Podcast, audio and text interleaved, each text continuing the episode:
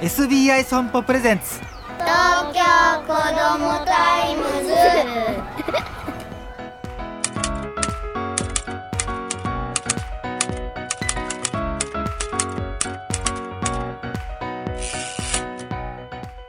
おはようさんさん。 TOKYOこども TIMES編集長の杉浦太陽です。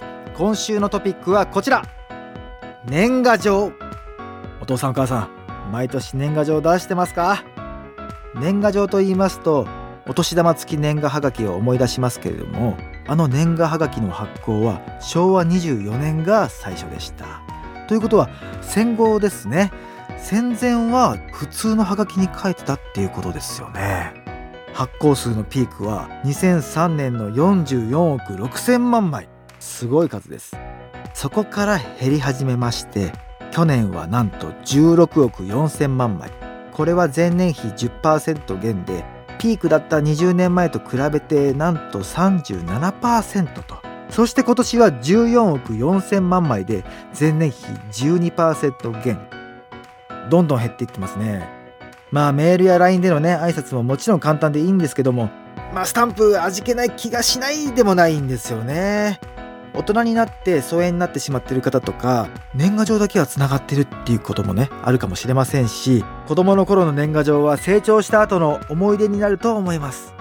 では子供は何歳ぐらいから年賀状を出すのか。今年のアンケート調査によりますと4歳から5歳が最多。そして96%の方が子供に年賀状を書かせてよかったと答えております。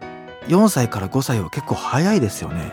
うちの子も小学校2年生デビューぐらいかなでもやるとやっぱ学校で行くとなんかこう「ありがとう!」とかなんか盛り上がるんですよねお父さんお母さんがねペーパーレスの挨拶にしているとしてもお子さんに年賀状出してみるってこう聞いてみてもいいかもしれませんね子供の時に一度も出さないと大人になっても出すことはまあないでしょうし年賀状のやり取りひいては手紙のやり取りという経験を生涯しない可能性もありますから年賀状をきっかけにまあ書くっていうのはやっぱ大事ですよね。